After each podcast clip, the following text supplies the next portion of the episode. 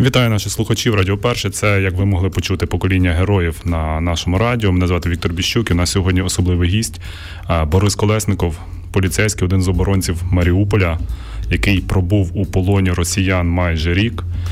Повернувся 4 лютого в результаті обміну. Пане Борисе, раді вітати вас в цій студії. 4 лютого 2023 року. Я уточню. Точно. Борисе, перед тим як перейти до нашої розмови, е, дозвольте поцікавитися, чим ви займаєтеся зараз. Наразі я служу в патрульній поліції міста Львів. У Львові. Так, точно. Чи не було у вас бажання полишити службу, зайнятися чимось більш цивільною якоюсь справою? Ви знаєте, мабуть, ні. Навіть і не думав на цю тему. Я служив ще в Азові в 2014 році, по 17-й. Потім працював на цивільній посаді. Е, представник з продажу, ну торгівельний uh представник, і якось не бачу себе без форми. І наскільки я знаю, багато моїх знайомих друзів теж після обміну вони далі служать та продовжують нести службу. Як вам у Львові? Файне місто. Я це запитую, тому що для наших глядачів я нагадаю, що ви уродженець і ви виросли в Маріуполі, так, містом, яке зараз є під окупацією. Розкажіть свій про свій бойовий шлях до полону. Що ви робили під час е, боїв е, за Маріуполь? За Маріуполь. Я тоді знаходився на службі в головному управлінні Національної поліції Донецької області. Ми залишились, е, залишились у місті. Навіть були ветерани вже, пенсіонери МВД, хто повернувся на службу там 55 років. Сергій Михайлович, теж обміняний Юрій Васильович. Ну і був такий зведений загін від поліції, котрий ну, поначалу ми Е, несли службу та виконували обов'язки поліцейських. Мародерства, бандитизм, бо світла не було, нічого не було, щоб не було кардіжок, підтримували правопорядок. Потім, вже, коли місто стало повністю в окупації, коли вже зрозуміло, що погано у нас все, то ми були з азовцями. Ми Борисе, е, ну зрозуміло, що е, регулярні підрозділи збройних сил України або Нацгвардії це люди з спеціальною підготовкою, це люди, які готувалися до війни. Чи ваші функції як поліцейських відрізнялися від того, що робили е, уже під час окупації, уже під час ближніх боїв вуличних? Ні, ні. Ви Також, виконували... як і військові, ми були на позиціях. Хтось возив на позиції, потім той же водій, це от Олексій є, я про нього теж вам розповім. Він не був зі мною на позиціях на заводі, точніше за заводом. Ми ще намагались виходити з заводу, щоб не повністю в куті бути. Тому там вже хто що вміг, той і робив. Універсальний солдат. А як місцеві мешканці, жителі Маріуполя, коли зрозуміли, що вони опинилися в самому епіцентрі боїв, причому боїв надзвичайно інтенсивних, як вони себе вели? Чи можете ви сказати, чи ви спостерігали за ними? Ну, вже ж вони виживали там. Знаєте, не було їжі. А як якісь там давно-давно роки заїжджаєш у двір, там бочки стоять, костер там хтось палить, чай собі робить. Тобто вони не хотіли точно там російська армія до нас підходили і зі сльозами на очах питали, що ми витримаємо. Я казав, а вже ж будемо намагатись. Ну, Нормально вони вижили. Багато загинуло під час бойових дій. Це дуже погано. Це штрафні цифри, я не буду їх казати. ну... Ви е, я не буду запитувати про ці цифри, бо це справді ходять дуже різні слухи чи чутки, але чи ви даєте собі звіт в тому, ну, які це обсяги, які це цифри? Так. Розкажіть про ваших побратимів. Хто був разом з вами? Я знаю, що е, коли звільнили вас, то частину ваших побратимів також звільнили. Так, один шустрий позивний, звуть його Віктор. Не буду казати прізвище, бо родичі там знаходяться на окупованій території. Е, він зі мною служить тут, у Львові. Він теж угу. перевівся, одружився на дівчині з Маріуполя, але вона тут, у Львові, теж працює в поліції. Олексій е, це е, опер. Уповномочений, він наразі в Києві теж одружився, все в нього добре. От ми втрьох були там буквально з перших днів війни.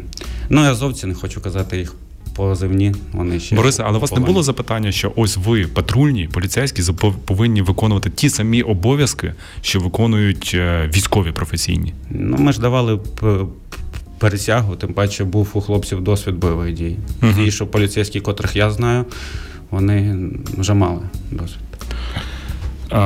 Коли стало зрозуміло, що місто в оточенні, що і ви вже про це згадували, про те, що от ви зрозуміли, що виходити з міста буде складно чи неможливо? Не, ну, неможливо. Там намагались виїхати сім'ями, але, на жаль, є зрадники полі, ну, поліцейські не без цього, котрі стояли та показували пальцем на блокпостах. Наші це не наші, їх теж брали у полон. Коли що ви що ви відчули? Яке ви рішення прийняли, коли ви зрозуміли, що шляху до на вихід вже немає? Ваші особисті, які були емоції? До кінця стояти, що ще робити. Це наше місто, наша земля. Тільки до кінця, до останньої каплі. І ось ви потрапили в полон після е, захисту Маріуполя, після перебування на Азовсталі. Які ваші враження від спілкування з російськими солдатами? Хто, хто вони такі? Хто це? Що це за люди? Там були різні під час бойових дій. Ми бачили теж різних і буряти, і найманці, і були ті, що нас виводили. Люди, це вже не перша їх війна. І він так і казав, що я приїхав сюди заробляти кошти. Але ми багато не спілкувались, бо це був вихід вже з заводу. Мгм. Більше ми спілкувались там вже на території. Я був в Оленівці, потім мене етапірували, етапірували в місто Росії Мгм. в СІЗО. І там вже я спілкувався з так, ну, тюремний сленг Віртухаї, е, слідчий комітет РФ та Федеральна служба безпеки їх. От я здивований, знаєте, якою вони ненавистю до нас пропитані. Вони Ненавистю? Ненавидять нас, да, ненавидять. За що? За наш вибір. Вибір е, бути не з ними. Не з ними, так. Вони так і питали мене, хто вам дозволяв гарно жити. Це справді так звучало. Так, так, так. Це люди обдурені зазомбованою пропагандою. Е, як можна, ну я завжди постійно запитую себе, як можна прийти на чужу землю, вбивати, брати в полон, катувати, гвалтувати людей. Це ж потрібно мати якесь виправдання для себе самого, що я це роблю во ім'я чогось. Як ви вважаєте, хто що ними рухає? Ну, частина пропаганда, це більша частина. Вони вірять, що тут е, нацисти, найманці НАТО. Хоча ми виходили з заводу, це велика кількість людей нас вийшла, і жодного бійця НАТО вони так і не побачили, але вони все одно вірять. Друга частина дійсно заробляють гроші, Угу. котрі не котрі їм там платять, і що їм ще там робити. А, Чи відрізнялося до вас ставлення як до поліцейських від е, ставлення до бійців Азову? Ні, відносились усіх по-різному, котрі не азовці. До азовців це окремий був було відношення. Або морпіхів, наприклад. Морпіхи раніше потрапили в полон. Частина 36-ї пішла на прорив з другого заводу Ілліча. Мгм. Вони вже були в Єленівці, котрі ми, коли ми туди приїхали. А, і частина морпіхів це Волина та його бійці були з нами на заводі. Але в загальному ні. Відношення було більш тільки до Азову. Біль гірше. Ну, Вони так. ставилися до вас як до військовополонених, як до ув'язнених, як до не знаю, мешканців чи концтабору. Як ви можете це описати? Мабуть, концтабору. Точно не військовополонений, бо в них хоча б там ну, права є. Мгм. Згідно Женевської Мгм. конвенції, у нас ніяких прав не було. Я не можу е, не запитати це, але знову ж таки, якщо для вас це буде надто чутлива тема, то ви можете не відповідати про події в Оленівці, зокрема про розстріл частини наших військовополонених. Чи як ви це знали? Що було з вами в цей час? Я думаю, це був спланований теракт. Я впевнений в цьому. Їх вбили намисно, навмисно. Чому? Нема відповіді. Може свою силу показати. Чому ви так думаєте? Ну, тому що там був взрив ізнутрі цього Мгм. будинку. Е, як ви говорите, віртухаї або обслуговуючий персонал знали про це, що готується щось подібне? Думаю, ні. Як від е, визначали, хто буде в цьому бараці, який буде обстріляний, а хто буде в інших бараках? Не знаю навіть чесно. Їх завели до трагедії за два дня, туди за три. А, чи знали ви, що відбувається в цей час в Україні? Майже ні.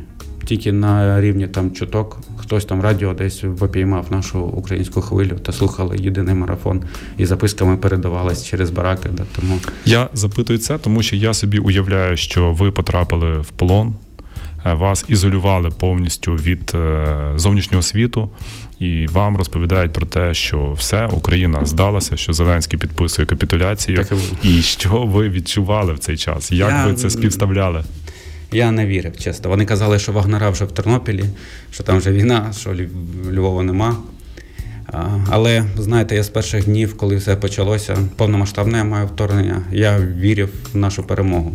І в полоні я вірив, і наразі вірю, чесно. Тобто я не уявляю других жодних випадків, де ми програємо. Тільки перемога. Тому, щоб вони б не казали, я особисто не вірив. Дуже просто говорити про віру в перемогу у Львові та, чи в Києві.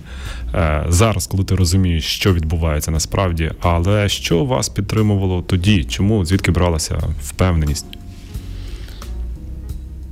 Та навіть не знаю, хто як, хто молився, хто просто читав книжки, очікував. Я особисто не вірив, що так може все закінчитися. Я вірив, що обов'язково усі наші хлопці вийдуть, та я Коли було найважче?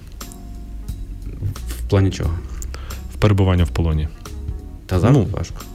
Маю на увазі не фізичні якісь відчуття, а напевно от моральні. Ти у полоні це завжди важко. Що найважче в полоні? Очікування. Чогось. Не знаємо чого. Український військовий, який також був у полоні, він сказав таку цитату: що російська тюрма це табір із виховання українських націоналістів. Чи ви погоджуєтеся, погоджуєтеся з тим? Так. Чому? Е, Література. Вони давали читати книжки е, Тургенєва, Пушкіна, я вже не пам'ятаю, та слава Богу. Там Бендери, нацисти, хахли. Ну, така, такі терміни. Вони написались. Пісні. Ми слухали там сім пісень по колу, одне те ж саме Газманов. Ви згадували в одному з інтерв'ю про катування російською музикою. Як це відбувалося? Вам для чого це робили? Це для того, щоб познущатися, чи для того, щоб ви полюбили Газманова чи Погачову? Як, як це? Пугачова не було, вона проукраїнська там вроді, Ага. а Газманов був. Я не знаю для чого. Просто може. Ми вчили наїзусть. Ми співали. Вони з був осмотр камери два рази на добу, і вони заставляли співати це усією камерою. Новорічні там пісні на праздники. Ваша цитата також я зацитую. От був приклад. Я 31 рік російськомовний. Це ви говорите. 30 років мені виповнилося в Волинівці. Я від мами за все життя не був, не чув жодного українського слова, а зараз вона львів'янка і каже коліжанка і в мештах. Наше місто розбомбили. Я мовчу про все матеріальне, але скільки людей загинуло. І далі спілкуватися російською, та це совість не дозволяє. Розкажіть, будь ласка, детальніше про це. Ви от українською мовою почали спілкуватися вже після полону, я так розумію. Так. Як це для вас відбулося і як відбувся цей вибір? Та він якось, ну, це має, так має бути. От, ну вже розумієте, це країна-агресор, у них є своя мова. Це російська. У нас є своя мова. Я розумію, що там ще навіть після 2014 року усі спілкувалися, ну майже усі на захід на східній Україні та центральній, або суржик, або російська мова. Ну наразі я думаю, вже ми робимо нову сторінку історії, і культура це дуже важливо. У нас є своя культура, і треба спілкуватися. Як би ви звернулися з як би ви переконали тих, хто залишається російськомовними зараз? Ну, це не має бути примусово, розумієте? Агресія на агресію. Тобто, якщо ви агресивно будете от спілкуюся українською, він теж буде агресивно переконувати. Ви знаєте, от у мене є друг дипломат, він офіцер Азову. Теж він звільнений з полону 21 вересня. Е, От він казав нещодавно в інтерв'ю теж, що ми втомилися переконувати. У 2014 році ми переконували, тому що Крим окупувала Росія. Зелені чоловічки там є. Люди нам не вірили. Ми, ми переконували, що на Донбасі війна, повноцінна війна з армією Російської Федерації, не сепаратистами там Донецька, а іменно з військами. Потім Путін сказав, так, ми там були 8 років, ми захищали. І наразі переконувати е, когось спілкуватися українською не треба. Це треба, от, щоб воно само прийшло до них. Я не знаю, що ще треба. як ви вважаєте, приходить? Я розумію, що ви зараз у Львові, але е, ваші е, побратими, ваші земляки залишаються на східних територіях. Приходить це розуміння? Так. У мене в Києві, в Харкові є, в Одесі люди вони спілкуються українською. Ну, намагаються, або суржики. Ну вони намагаються, це головне. Е, Борисе, е, ми ви згадували в нашій розмові про те, що до служби в поліції ви були е, військовослужбовцем е, частини Азов. Азов, Маріуполь, е, це е, до 2014 року насправді мені було би дуже дивно почути про те, що е, саме Маріуполь може стати базою для такої потужної організації, ідеологічно потужної, як Азов. Е, Скажіть, розкажіть, будь ласка, Як ви туди потрапили? Почався наш шлях, мій, наш, е, я кажу за кажу за друзів е, з футбольного сектору. Угу. Тоді був Майдан, і ви як знаєте, футбольні фанати чинили опір Беркуту. Не тільки фанати, люди, але фанати були такою, знаєте, кісткою. І тоді, вже, коли почалось е, вторгнення, Крим, Новоазовськ, Донецьк і так далі, ми зібрались хлопцями, нашими фанатами, та вирішили піти в Азов. Чому Азов? Тому що ну, це наше. Ми завжди були патріотично налаштовані. Чому Азов в Маріуполі? Я би не здивувався. Е, я тут вискажуся трошки так, можливо, банально і стереотипно, але не дивно було б, якби така організація була б заснована в Рівному, чи у Львові, чи в Києві. Але Маріуполь це східне місто, це Донецька область тоді була. Е, та й зараз вона також Донецька. Чому чому саме Маріуполь? Ну сам Азов заснований в Харкові. Це теж якось ну, центральна Україна, там звідти і керівництво, і багато хлопців, кістяк, як кажуть. Чому Маріуполь? Ну там були бойові дії, ну, обличчя до бойових дій, бо підрозділ формувався не відсиджуватись десь, угу. там, а формувався конкретно воювати. Тому як можна воювати, якщо ми знаходимося у Рівному, а фронт за 800 кілометрів? Від 14 до 16 року ви були в Азові. Розкажіть, е, будь ласка, про свій бойовий шлях, а також розкажіть про своїх побратимів. Хто ці люди, які присвятили себе звільненню української землі, боротьбі з окупантами? Е, ми потрапили в один взвод. Вся наша банда, як кажуть, Ультрас. Це були там дві дві фірми. Це такі сленг около футбольний. Юність це хлопці такі спортивні. І їжачки, uh-huh. назва українською. На жаль, на сьогоднішній день не всі живі як звідти, так і звідти, але деякі хлопці, наприклад, дипломат, вони далі несуть службу, тримаються, питаються розповісти людям, теж він дає інтерв'ю, що там коїться. І, Ну і багато інших, не хочу їх позивні там казати. Є ну, багато з Маріуполя. Набагато більше, ніж ви навіть думаєте в Азові і на сьогоднішній день. Гаразд. Е, як ви е, вважаєте, як ставилися до вас, до азовців, е, місцеві мешканці? Знаєте, 14-й, ще 15-й, мабуть, рік чуть-чуть проблемно. Тобто люди 30 років там жили, і у них була Росія Ленін, Ленін, uh-huh. Леніна свалили все. Не знаю, це мем. А потім прийшов Азов. І почалось там, ми звалили пам'ятники ці, почали декомунізацію до до, до офіційної да, старту. До того, як це. І це була, от що я казав, це агресія була. Ви знаєте, потім 16-17 рік, коли покоління почало стати ну, становити старше, це діти, котрим було там 14-16 років, їм вже почало бути там 17-18, вони вже свій вибір зробили в бік України. Видягали вишиванки. Це дуже от можна на Ютубі там подивитись в соцмережах День вишиванки у Маріуполі. Наші національні свята ми від, ми відмічали дуже так, як Львів. Азов допоміг українізувати чи повернути до україн до українськості Маріуполь, чи можна Мабуть, так сказати? не допомагав Азов воював. Азов не займався якоюсь там пропагандою. Угу. Сама Азов присутність дав сама впевненість, мабуть, так, що все буде добре. Що тут не буде Донецька 2.0. Там люди дуже погано живуть. На жаль, коли я перебував у полоні в Оленівці, наші їздили в Донецьк і бачили це місто. Там нічого гарного нема. Там взагалі нічого нема. Угу як і в багатьох містах українських, куди приходить руський мір, так званий. Так, так. От ми згадуємо Донецьк. У 12-му році, е, році Євро, мрія на Донбас Арена. Це таке було дуже.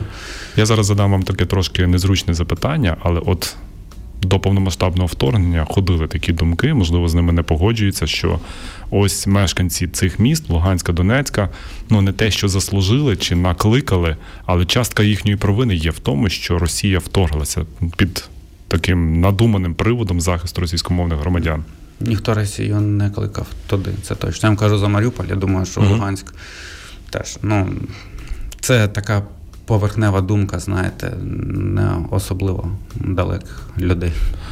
Е, перед е, повномасштабним вторгненням Маріуполь дуже швидко і дуже динамічно розвивався. Там були засновані величезна кількість громадських організацій, туди приходили інвестиції. Це було індустріальне місто. Е, яким ви пам'ятаєте Маріуполь востаннє, коли ви його бачили? Чи як прийнято говорити у військових крайній раз? Новий рік, мабуть. Новий рік. Так. Це до це до полону. Так, так, так. З 31 на 1 ми гуляли, все місто гуляло, ялинка була. Ну, все добре було. Місто ж ну, навіть не відчувало війни. Тобто, дякую нашим Збройним силам. Незважаючи на те, що фронт був е, раптом 20 менше, менше ніж та, 20 до, до кілометрів. От якраз в Азові у мене були бойові дії в Широкіново. Е, В Мар'янці були ми. Ну, Багато де були. Потім я вже звільнився, хлопці воювали ще на дузі з Світлодарської. Угу. А, чи е, як ви могли спостерігати, як руйнувався Маріуполь під обстрілами? Ну, важко. Це, те- це дійсно важко. Коли я навіть вийшов з полону, знаєте, фотографії не відображають те, що бачили свої очі. Це, ну, це жах. Дійсно. Вони просто зруйнували це місто. Вони спочатку пішли лоб в лоб, як кажуть. Угу. Там азовці їм нащолкали, а потім е, почалася артобстріл, такі вже масивні. Вони настільки боялись Азову, що навіть там, де вони бачили їх позиції, там, може, десь там, ну, на позиціях, на глазах, як кажуть, вони спочатку там арта оброби або навіть авіація, а потім вже йде піхота. Як ви характеризуєте інші підрозділи, які воювали поруч з Азовом, поруч з вами? Та всі там, ну, Маріуполь в загальному, всі воювали за людськими можливостями. Дійсно, це Маріуполь стягнув на себе близько 10% усіх збройних формувань, що кинула на нас Росія. Це приблизно 12 тисяч солдатів. Я вже мовчу за корабельну артилерію, авіацію, артилерію і так далі. Тобто, усі хлопці, що там були, усі ну молодці, це дійсно щось надзвичайне. Ми зробили, як 300 спартанців в цьому фільмі. І втрати Росії офіційні 7 тисяч. Я думаю, там більше 9, думаю, є. Це ну вони вмилися е, кров'ю за це місто. Дійсно. Чи можна було не допустити окупації Маріуполя? Я розумію, що з позиції військовослужбовця це важко говорити, тому що говорять, що солдат бачить не далі свого окопу. Але все ж таки, на вашу думку. Ну, давайте бути чесними. Коли все почалось, було важко. Усім містам було важко. Вони, ну я маю на увазі, армія РФ вже були на банковій в Києві. Паде Київ, це серце нас. Тому можна було б, щоб готувалися, але ну бачите, я навіть сам не очікував навіть того, що буде. Я думав, я дивився це інтерв'ю в прямому ефірі та заранку цього. Не знаю, кого назвати прямий ефір. От. І я не вірив, що він почне, що буде літати бомба на Харків на саму велику площу в Європі, він кине. І там же я поняв, Ми пам'ятаємо це відео вибуху під е, перед е, міською радою. Це справді все щось сюрреалістичне було Тому абсолютно. там я навіть не уявляю, що було в головах у керівництва і що робити. Там якісь там поради від іноземних партнерів, все, все, все. І ми ну, розуміли, що в Маріуполі ті війська, що є, ми будемо розраховувати тільки на себе. Командування взяв Денис Прокопенко, Редіс, позивний обороною в загальному Маріуполя. І ви знаєте, я думаю, задоволені, на жаль, результатом, що є витрати в нас, але не без цього це війна. Але якщо брати відношення наших втрат і їх, то це дуже один к самі десь приблизно так. Один азовець один, на сім. один до семи. Так. Це приблизно. В чому роль оборони Маріуполя було? Відтяжка часу. Угу. Нам дійсно треба було стояти як можна довше, поки вони сконцентрували такі війська на нас, щоб наша держава виграла час, отримала допомогу від партнерів. Як ви вважаєте, ця місія, ця роль була виконана? Так, я думаю, після Азовсталі звільнили Харківську область. Думаю, що від частини це заслуга Маріуполя. Чи можна буде відновити Маріуполь? Яким буде життя цього міста після звільнення? Це займе багато часу, але я думаю, що це принципова позиція влади. Наскільки я знаю, там і президент щось сказав, що Євробачення в Маріуполі буде. Колись ми таке чули у полоні, хтось там по радіо десь почув. Тому принципово так. Я думаю, щоб таке було місто вже під нуль, як кажуть, під ключ, то це років 40, на жаль. Так, щоб 40 зайти. років. Так. І років через 5 тільки там можна буде за хлібом десь виходити та хоча б їздити. було У вас добре. залишилися друзі, які зараз перебувають під окупацією? Ну, Вже друзів ні. Мої всі друзі зробили вибір та покинули ту територію. Вони не співпрацюють з країною агресором. Було важко, хтось навіть з гривною одною і за кордоном був, але якось всі вижили. Ті, хто залишився зараз там, хто ці люди? То знаєте, нам казали, що от як я прошу домівку, це літні люди. Або це вибір їх, або це літні люди.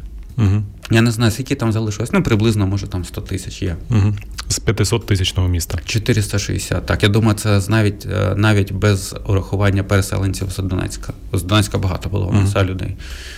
Да, було 460, це офіційно, так приблизно. Як е, має з ними повестися українська влада після повернення туди? Не знаю, я як поліцейський не буду це казати. Пусть займаються компетентні органи. Я не знаю. Не буду казати, що вони зрадники, але і їх позиції як патріот своєї держави я не розумію. Мгм. Чому там можна залишитися і чим вони мотивувалися, помімо окремо там нерухомісті, але це таке. Якщо повернутися до 2014 року або навіть ще далі, чи була от така точка, на вашу думку, точка неповернення, коли можна було зробити щось інакше, щоб не було 24 лютого 22 року, щоб відвернути повномасштабну війну? Чи могли би ми щось зробити по-іншому? Думаю, ні. Почався Майдан, і тоді люди вже зробили свій вибір в сторону Європи. Угу. Росія цього не дозволила б. Тому це було б це неминуче. Вона звикла воювати та доказувати все силою. Навіщо Росії Україна? Для чого їм оце все? Багато сот, тисячні жертви, е, падіння економіки, ганьба на весь світ, ізоляція, санкції. Що вони здобувають в Україні?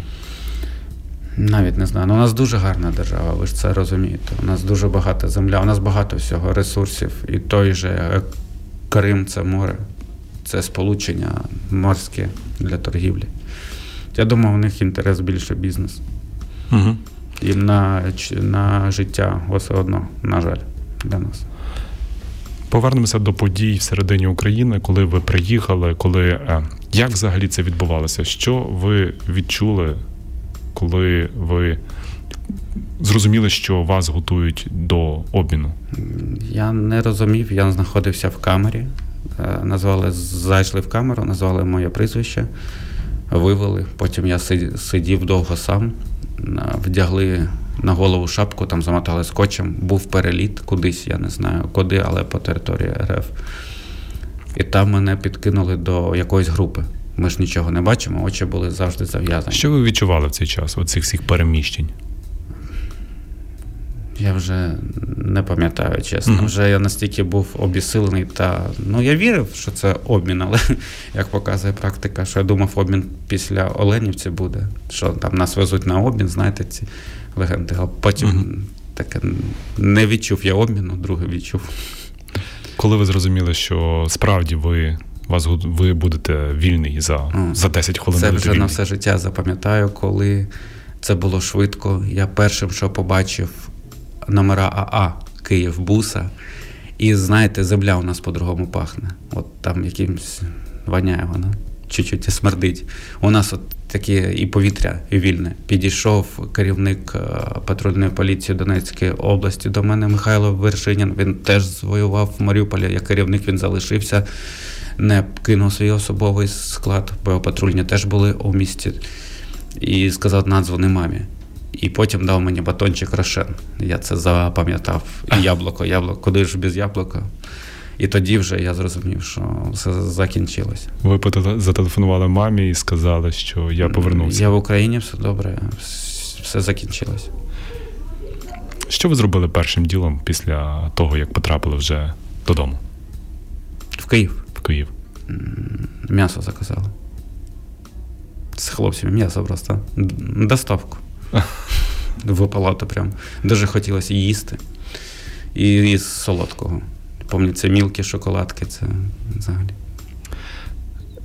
Як, от е, повертаючись знову ж таки до полону, дуже багато говорять, що е, їх утримувала надія. Але звідки взяти цю надію? Як? З чого вона береться, коли ти розумієш, що попереду безкінечність? Все в твоїй голові. Я вірив. Хоча знаю випадки з моєї навіть камери, де хлопці вже не витримували, вже там така фантазія була. Але я, ну я кажу що я вірив саме, я романтик, знаєте, такий. І Я вірив в найкраще, чесно кажу, що все закінчиться, нас обміняють обов'язково. Не сьогодні, так он там Новий рік було свято, обмін. Знаєте, День захисту дітей, точно обмін 100%. Кожне свято у нас було обмін. Кішка родила десь там, народила. Це так обмін 100%. Але от дочекався, молився ще. Ви е, були віруючим до війни? Ні, став у полоні віруючим. Це залишилося з вами до сьогодні? Так. Дуже багато є така, здається, приписують Хемінгуею. Це приказку, що е, в окопах майже не буває атеїстів. Так, там щось на ти віриш. Повертаючись знову ж таки до України після полону, скільки вас часу зайняла оцей адаптація до того, що ти вже вільна людина? Ну точно я не можу вам сказати. Воно знаєте, якось. це- Коли ви зрозуміли, що от ви вже адаптувалися?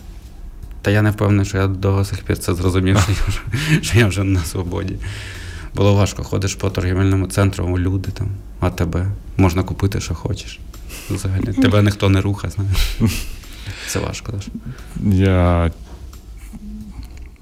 повертаючись до цих подій, які є зараз в Україні, в нас відбувається велика суспільна публічна дискусія про мобілізацію. Чи може бути мобілізація добровільною? Запитую вас, як в добровольця Азову до військовослужбовця. Але ми розуміємо, що є певний ліміт та чи певний ресурс тих, хто добровільно готовий жертвувати своїм можливо і життям заради Так, як кажуть оборони. навіть і військові, що патріоти закінчуються, але знаєте, це таке питання більше до військкомату, не як до поліцейського. Мгм. Я некомпетентен це казати. Що чесно кажу. По-іншому, що ви вважаєте, повинна держава сказати тим, хто коливається? Іти, не йти. Ну, Давайте згадаємо 20, е, який там другий рік, коли почалась війна. У державі ж вдалося це зробити.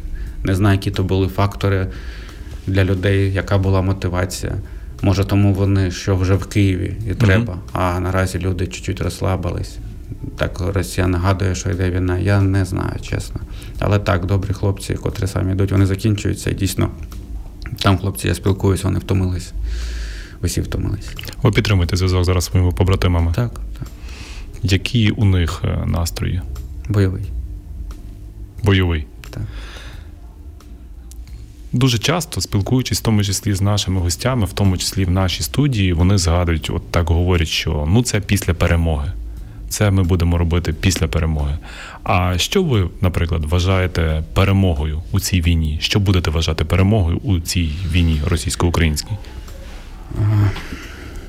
Знаєте, перемога, мабуть, буде тоді, коли сини повернуться до матерів, сім'ї будуть разом знову. І головне, коли перестане литися наша українська кров, наших громадян. Коли не буде більше фото дітей з іграшками на фоні зруйнованих їх Росією домівок. Це буде перемога. Де вона буде? Я б сказав би на кордонах 91-го року-. Але я, ж романтик, я в це вірю, дійсно вірю, що ми відновимо кордони 91-го року. Як нам перемогти росіян? Державу, яка в 20 разів сильніша економічно, в 10 разів з більшим мобілізаційним ресурсом. У них і зараз більше в десятки разів ракет, артилерії, бронетехніки. Як ми, українці, маємо вибудувати свою стратегію так, щоб досягнути цього, як ви говорите? Ну, лоб лоб за ними так дійсно це важко. Вони готувалися, думаю, я впевнений в цьому, теж за багато років до повномасштабного вторгнення. Вони гарно вдягнуті, у них багато дійсно техніки. І тому кожен день, коли ми бачимо напади наразі на Авдіївку на сьогоднішній день, де наші хлопці відбивають, це дійсно як ну, якесь чудо вони роблять. Слава нашим Збройним силам України, вони молодці. Треба займатися військовою справою. Кожен ну, ця перемога, коли вона буде, вона буде. Кожен чоловік буде в неї в неї брати участь. Навіть той, хто наразі взагалі не пов'язаний з військовою справою. Щоб я радив, є багато онлайн-платформ, курсів там військових, там медична допомога, оператори БПЛА, багато напрямків. Займатися це безкоштовно. Це ж не ну навіть не багато часу. В кожному місті є тир. Хто не тримав в руках зброю, пожалуйста, треба цим займатися. Треба не забувати, що війна. Тактична медицина. Тактична це медицина і дуже важливо. знадобиться і цивільним в тому числі. Так, так. Треба приймати у, участь, хоча б заочно, донатити, а вже ж на ЗСУ, на ті ж дрони. Багато не буду рекламувати фонди, але багато перевірених фондів, де кожен день вони відправляють. Закупають і відправляють, і це рятує ну, життя. Той же танк їх розпіарений, там Т-90, як показує практика, Підривається так само від дрона да, за 500 дроном доларів. за 300 доларів. Да, чи за... Да. Треба, ну, я би радив не випити пиво там десь, а задонатити 20 гривень на ЗСУ. Це Чи користь можна-. Чи може ця війна закінчитися гіпотетично мирною угодою з росіянами зараз? От уявімо собі, що зараз Путін виходить і каже: ходять такі слухи. Зрештою, сьогодні одне з видань написало, що Путін уже давно нібито надсилає сигнали, що він готовий домовлятися. Так, так. На наших умовах. Які це мають бути наші умови? Це 91 рік. Ну а за що вже всі хлопці пролили тих, хто загинув коров? Віддати їм ті території, які він хоче, котрі він окупував. Ні. В тому числі і Маріуполь. В тому числі і Маріуполь. Що буде далі? Ну, давайте просто на секунду, на хвилиночку просто от подумаємо. Якщо це так, це неможливо, але якщо це так. Що далі? Пройде 10 років, він піде далі. Далі буде Запоріжжя, Дніпро. Ні, вже нужно, повин, е, треба їх ну, повністю відштовхувати від кордонів наших. Якось не знаю. Готуватися, але це дійсно проблема в тому, що вони наші сусіди. І ми виграємо цю війну, що буде через 30 років. Незрозуміло. Треба бути готовим. На жаль, ми їх нікуди не дінемо вже. Е, Майже завершується наша програма, наша розмова. Ось таке запитання, Борисе. От якби ви в 22-му році, в березні 22-го року, знали, що складеться так, що буде виснажливі бої за Маріуполь, що буде Азовсталь, що буде полон. Що би ви змінили в своїй поведінці, в своїх, в своїй, в свої, у, у себе? Нічого, знаєте. Я би все те ж саме би пережив, але би без витрати побратимів. Це дуже важко. Чесно. Те ж саме і було, знаючи наперед, так і залишився. У мене ОБД з 14-го року, з 15-го. І якщо в мене б там запитали у 24-му у Львові, а де ти був у 22-му, мені якось як чоловіку не дуже відповідати там втік або покинув цю е, територію. Там, що кажучи, вивіз родичів, не повернувся.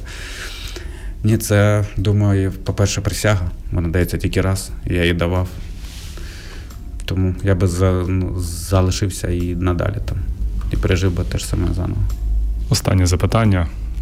У вас є улюблене місце в Маріуполі, куди би ви повернулися після перемоги? На море. Заїхали На море. на море, Маріупольське море. Да, Азовське море. Я бажаю вам і всім нам, щоб такі мрії здійснилися якомога швидше. Дякую. Дякую вам за вашу службу і за участь в нашій програмі. Борис Колесников, патрульний поліцейський, оборонець Маріуполя, був гостем програми Покоління героїв на Радіо Перше. Почуємося.